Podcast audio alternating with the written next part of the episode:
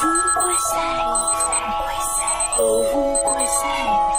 ovunque sei. Questa mattina mi sono svegliata e mi sono messa a guardare una serie di fotografie sulle invenzioni meno conosciute che invece potrebbero essere utili.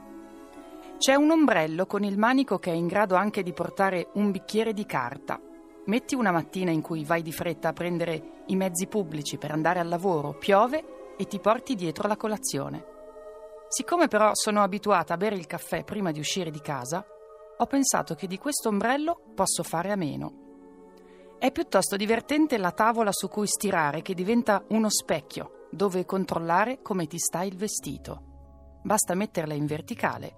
Se hai una casa piccola, perché no? Ma l'invenzione che mi è piaciuta di più è la cuccia mobile da attaccare sotto la sedia con il micio che ci si mette comodo mentre tu stai seduto a farti gli affari tuoi.